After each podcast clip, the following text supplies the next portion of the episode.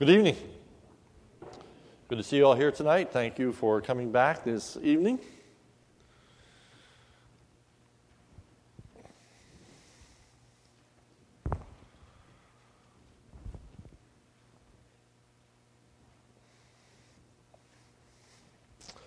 Tonight, as we consider what does righteousness look like, we are going to consider responding to persecution. Last week we looked at the person of Daniel and how he responded to the persecution that he experienced and being taken captive and being transported to the land of Babylon, the way that he remained faithful to God, though no one else would have seemingly known about it, even though it did not seem as though it paid off in the past to remain faithful to God. Nevertheless, he did. And of course, it has a wonderful end to the story how Daniel is promoted and used mightily by God. Tonight, I want us to think about the fact that the story, however, does not always end so positively. Uh, sometimes, uh, when people are staying true and faithful to God, it actually means their death and that they are having to give their life in order to serve God. So not all stories end with, and they lived happily ever after. I think that's very important for us to keep in mind, especially in this day and age of the health and wealth gospel. Uh, there is this sentiment that as long as you are true to God, as long as you have faith, then anything that you want out of life is going to be given to you. You can be assured of happiness, you can be assured of wealth, you can be assured of health, you can be assured that everything is going to be rosy as long as you have faith and you remain faithful to God. Well, that just doesn't square with the scriptures. And so tonight we want to look at uh, Hebrews uh, chapter 11, a very familiar portion of scripture, the heroes of the faith. And usually we focus on those first verses of Hebrews chapter 11 as it walks us through a number of the heroes of faith, all of which the stories end in a somewhat glorious fashion. But at the end of Hebrews, again, we're reminded that it does not always end that way. So, number one, so the theme is a righteous person remains faithful to God unto death. Number one, there are many stories of great deliverance in the scriptures. Hebrews 11:31. By faith, Rahab the prostitute did not perish with those who were disobedient because she had given a friendly welcome to the spies. There are so many stories given even in the beginning of Hebrews chapter 11, the story of Samson, uh, the story of Abraham, and we could go on and on. And you know the stories, and usually those are the stories that are highlighted in like Bible storybooks that are read to children, uh, Sunday school classes. Uh, Daniel's a favorite. Uh, David and Goliath, you know the stories. They all end in victory, they all end in triumph. Well, number two, there are more stories of God's delivering his people than we could relate. Hebrews 11:32 says, "And what more shall I say? For time would fail me to tell of Gideon, Barak, Samson, Jephthah, David, Samuel, and the prophets, who through faith conquered kingdoms, enforced justice, obtained promises, stopped the mouths of lions, quenched the power of fire, escaped the edge of the sword, were made strong out of weakness, became mighty in war, put foreign em- enemies' armies to flight. Women received back their dead by resurrection. Some were tortured, refusing to accept release so that they might rise again to better life. And then this quotation um, verses 33 to 34 contain nine statements about the achievements of faith. The statements appeared in three groups of three commendations. The first group of statements marked such attainments as conquering kingdoms, establishing justice, and inheriting spiritual promises. In conquering t- kingdoms, weak people empowered by faith overcame Israel's enemies. In establishing justice, Israel's leaders practiced righteousness rather than injustice. In receiving promises, wavering human beings seized God's words and lived by them. In the second triplet, actions of endurance are rescue. Faith shut the mouths of lions in saving Daniel. Faith quenched the fury of the flames with Shadrach, Meshach, and Abednego in Daniel 3. And faith escaped the edge of the sword for David in 1 Samuel 23, 19, 20 to, uh, uh, 1 Samuel 23, 19 to 26. The third triplet focuses on positive achievements by believers. Hezekiah found his weakness turned to strength, Isaiah 38. David became powerful in battle and routed armies, 2 Samuel 8, 1 18. We could look at all of those. I'm not going to do that tonight. But rather, this is the focus. However, not all these stories end so nicely. Women received back their dead by resurrection, and now here starts the bad news. Some were tortured, refusing to accept release so they might rise again to a better life. Many of those who were persecuted were not delivered in this life. Others suffered mocking, flogging, and even chains and imprisonment. They were stoned. They were sawn in two. They were killed with the sword. They went about in skins of sheep and goats, destitute, afflicted, mistreated. Hardships, difficulties, persecution of all times. Let me just stop and note that in that list, one of them says that they were sawn in two. And you might scratch your head at that one and wonder what account is there in the scripture of persecution where a person is actually sawed in two. To my knowledge, there is no record in the scriptures of a person who saw it in two, but the church history tells us that that was Isaiah's fate, uh, that uh, he was killed and that uh, he was killed by actually being uh, sawn in two. And so that might very well be the reference that's found in this particular portion of Scripture. The point being, there was a lot of misery, there was a lot of heartache, there was a lot of dying for the faith. And uh, if you would like to know more of the glorious examples, and they really are glorious. Uh, some incredible accounts of the grace that God gives to people in the midst of suffering.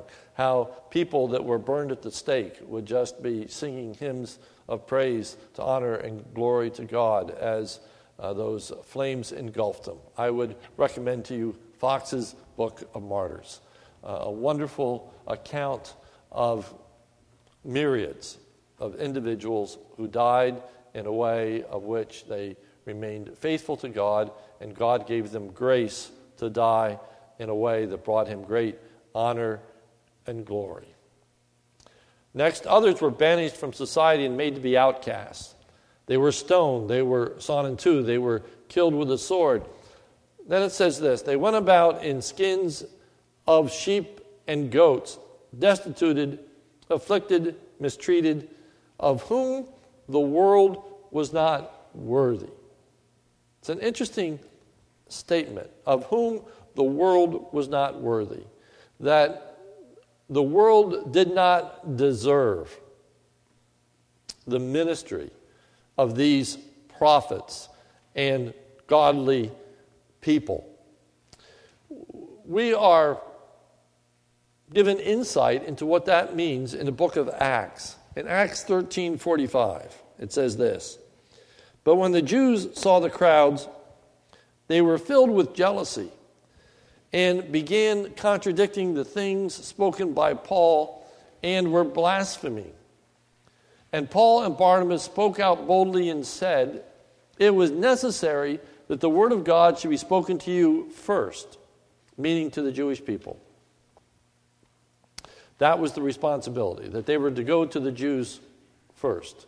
Even in the book of Romans, I'm not ashamed of the gospel of Christ, for it is the power of God unto salvation to the Jew first, and also to the Greek. And so it says it was necessary that the word of God should be spoken to you first. Since you repudiated it and judge yourselves unworthy of eternal life, behold, we are turning to the Gentiles. Because you refuse the word of God, therefore you judge yourselves to be unworthy of the message of eternal life, and so we are going to the Gentiles. Uh, God, in his wisdom and justice, when people do not desire the Word of God, he often removes the witness from them. If they aren't desiring the Word of God, he, in his wisdom and justice, takes the Word of God away from them. Uh, that's the book of Jeremiah, that God gives to the people the kinds of shepherds that they deserve.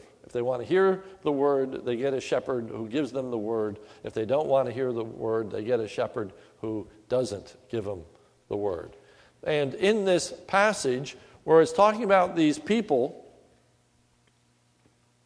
who wandered in sheep and goatskins, who were destitute, afflicted, mistreated, they were banished from society. They were outcasts.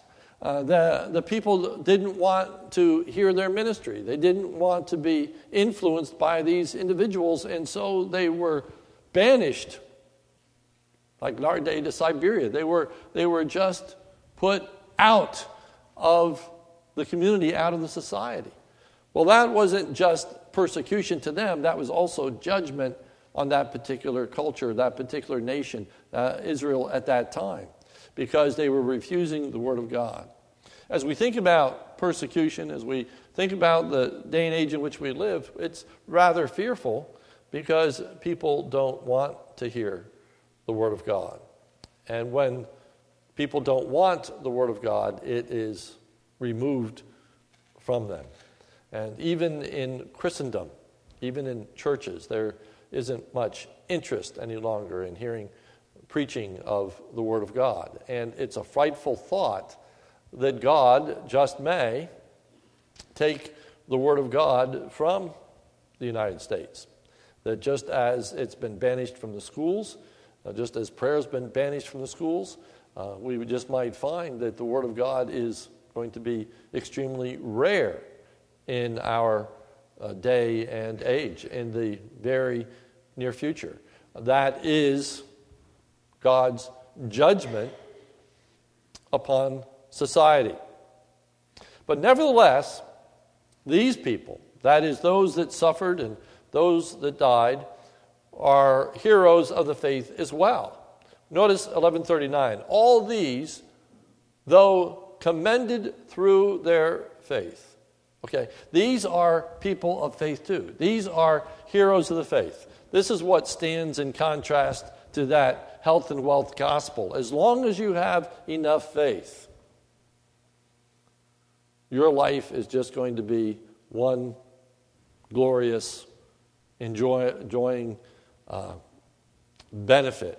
Well, not necessarily. People of faith go through hardship, go through difficulty.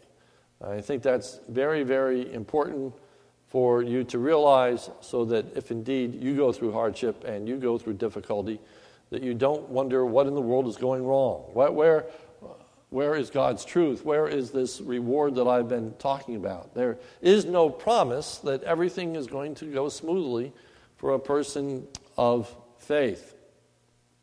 Their experiences of the promise of God were yet future. And all these, though commended through their faith, did not receive what was promised. It doesn't mean that God was unfaithful to them, it just means that the promise was yet future. It was yet future.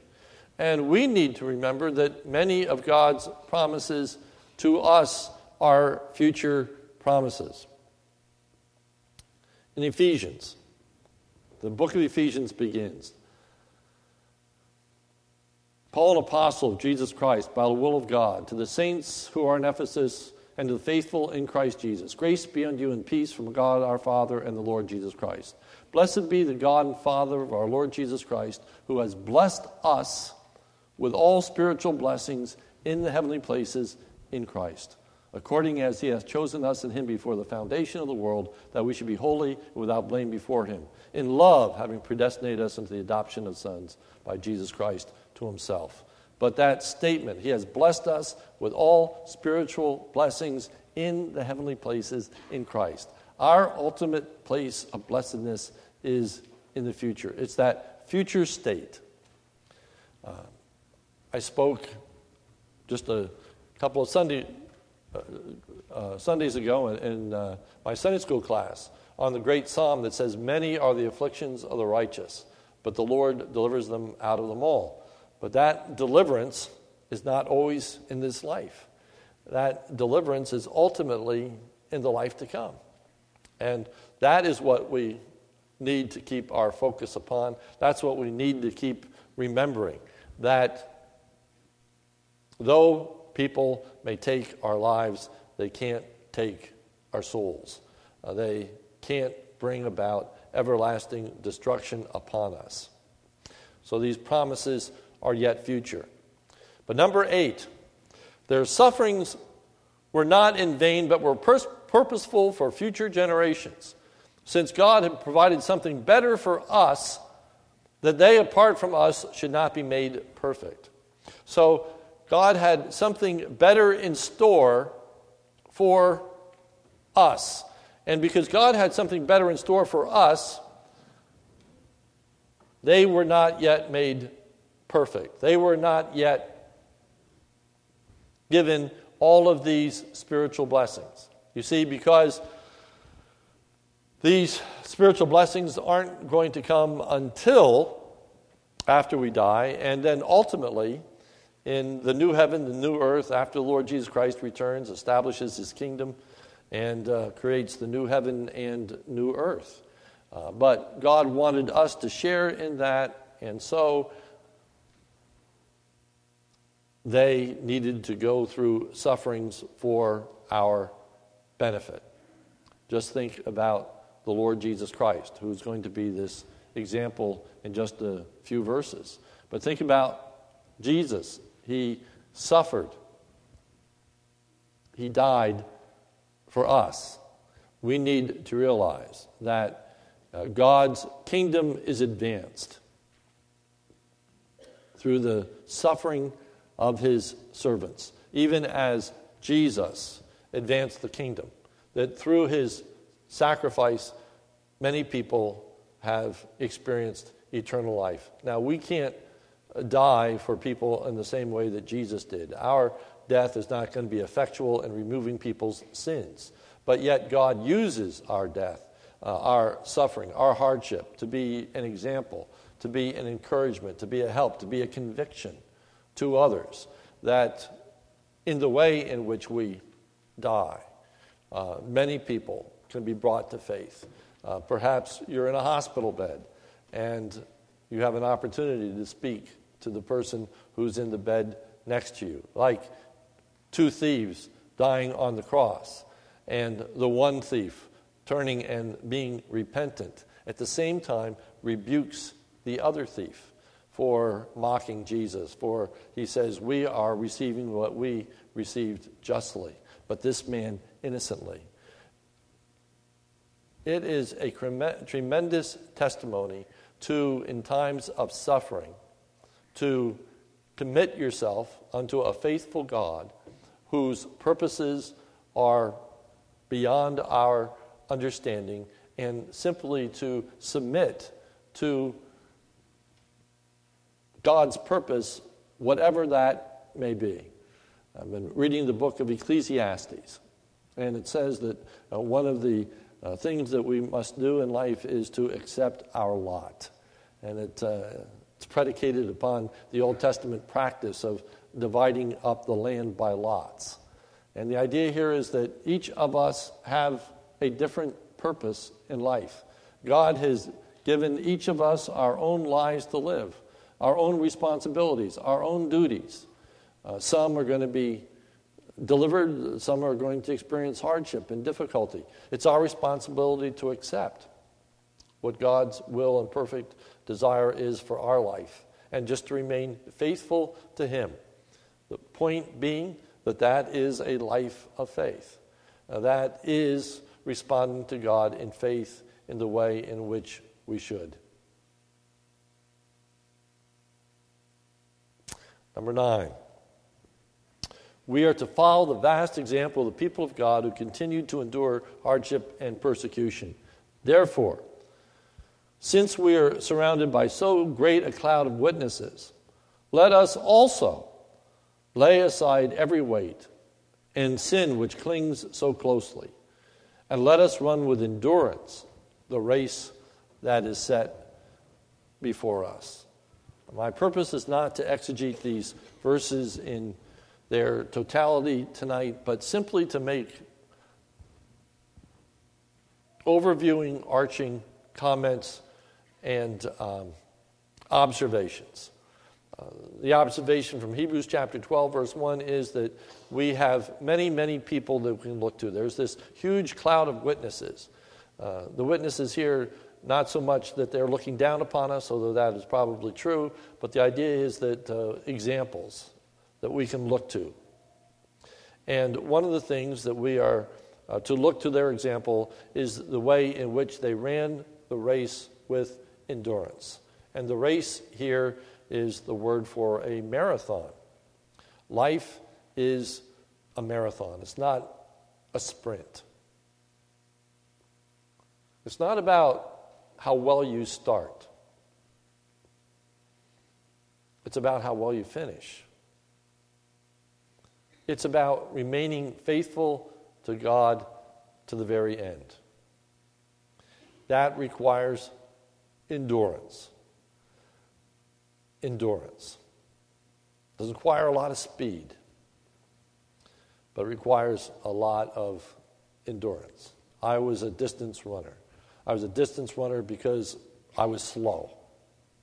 Okay, uh, I was painfully slow. Okay, I wasn't quick. I wasn't speedy. I wasn't fast. So the only way that I was going to be able to compete when it came to running is it had to be long distances. And the key there was just endurance. It was just keeping on. It was, you know, if you're a distance runner, you know what it's like. You get the, you get the uh, side stitches, and you got to run before, uh, to the point where those side stitches go away. Then your lungs start to burn, and you got to keep running until your lungs don't burn anymore. Then your legs burn. You got to keep running until your legs don't burn anymore. It's all about endurance. It's all about putting up with pain and hardship and difficulty. The Christian life is a marathon. And so often, people start off sprinting, dedicated, faithful, and then hardship comes, then difficulty comes, then trial comes, and they become disillusioned, or they become discouraged, or they become weak and they have a tendency to drop out of the race. They have a tendency just to stop and watch as the other runners go by.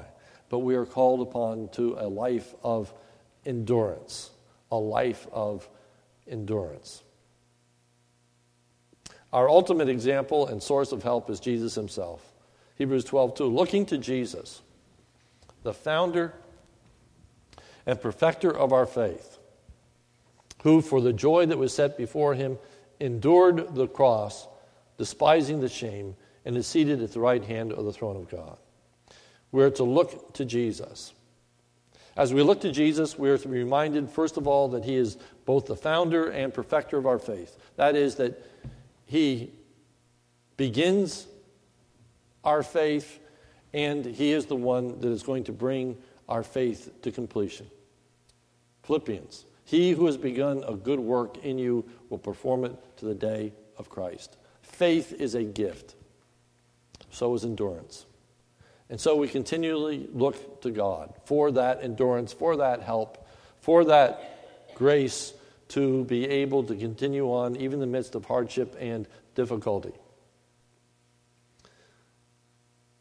Who, for joy that was set before him, endured the cross Back to this word of endurance. He endured the cross.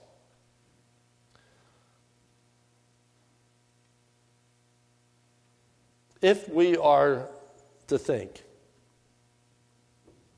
that faith is always rewarded with deliverance, or faith is always rewarded with happiness, or wealth, or whatever other quote unquote blessing you want to put into that picture, just be reminded of Jesus and his life. Jesus is described as a man of sorrows, acquainted with grief. Jesus knew a life of grief. Jesus said the foxes of the bir- uh, foxes have holes and the birds of the air have their nests, but the Son of Man has not a place to lay his head. Jesus rode into Jerusalem on a borrowed donkey. Then he went on a donkey. When you think about Jesus' life, when you think about hardship and difficulty, when you think about the end of his life, he died on the cross. Okay? If you want to think about a person who deserves to be rewarded, if you want to think about a person who had faith, if you want to think about a person who demonstrated commitment and loyalty to the Father, it is certainly Jesus. But Jesus' life did not end up the way that people in the health and wealth gospel expect life to end.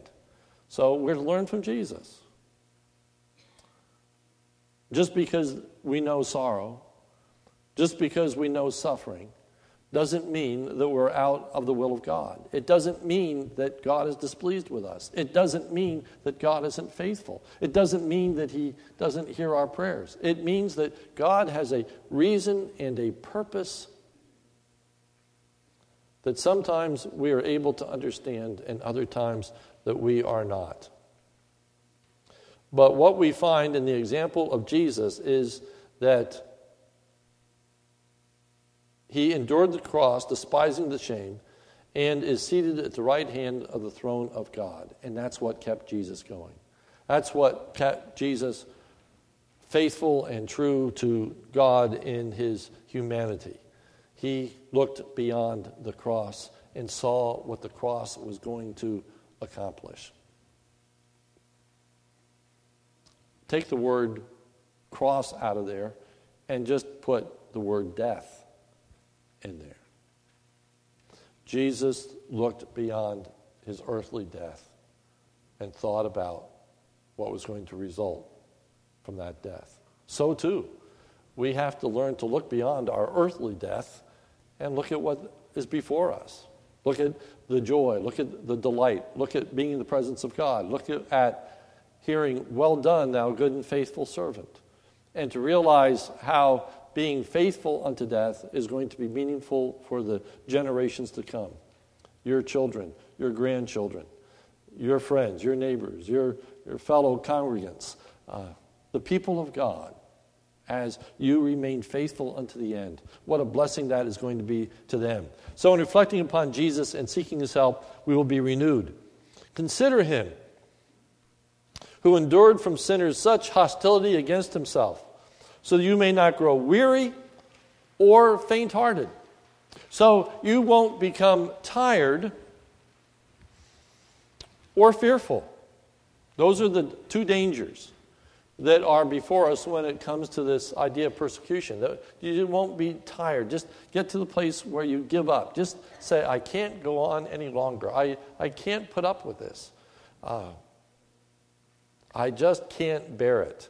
Well, we've got to go to Jesus, who is the perfecter and finisher of our faith, and ask for his strength, ask for his help. Or to grow faint hearted, which means that we become worried or fearful uh, and give up as a result of being worried or, or fe- fearful. Um,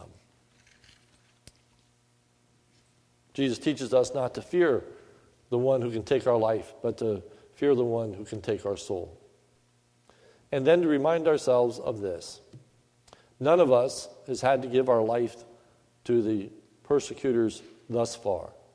Hebrews 12:4. In your struggle against sin, you have not yet resisted to the point of shedding your blood. There are those that have. There are those that have. But the idea here is just to reflect in whatever you're going through, no matter how difficult life is, and life can be pretty difficult, and I'm not in any way trying to minimize the difficulties of life. But the reality is, if you're still alive, you have not yet resisted to the point of shedding blood. You haven't yet paid the ultimate price. You have not yet suffered the ultimate suffering. Sometimes I, I run into people and life is difficult for them and it is hard. And they'll say things like, I feel like Job, or I feel like, you know, God has abandoned me, or God has, has left me. It's important to remember and put our suffering in some kind of uh, perspective. And I think that the tendency is to look at people who have it far better than we. Well, sometimes we need to look at people that have it far worse than we. And uh, as we look at Christians around the world, as difficult as America may be,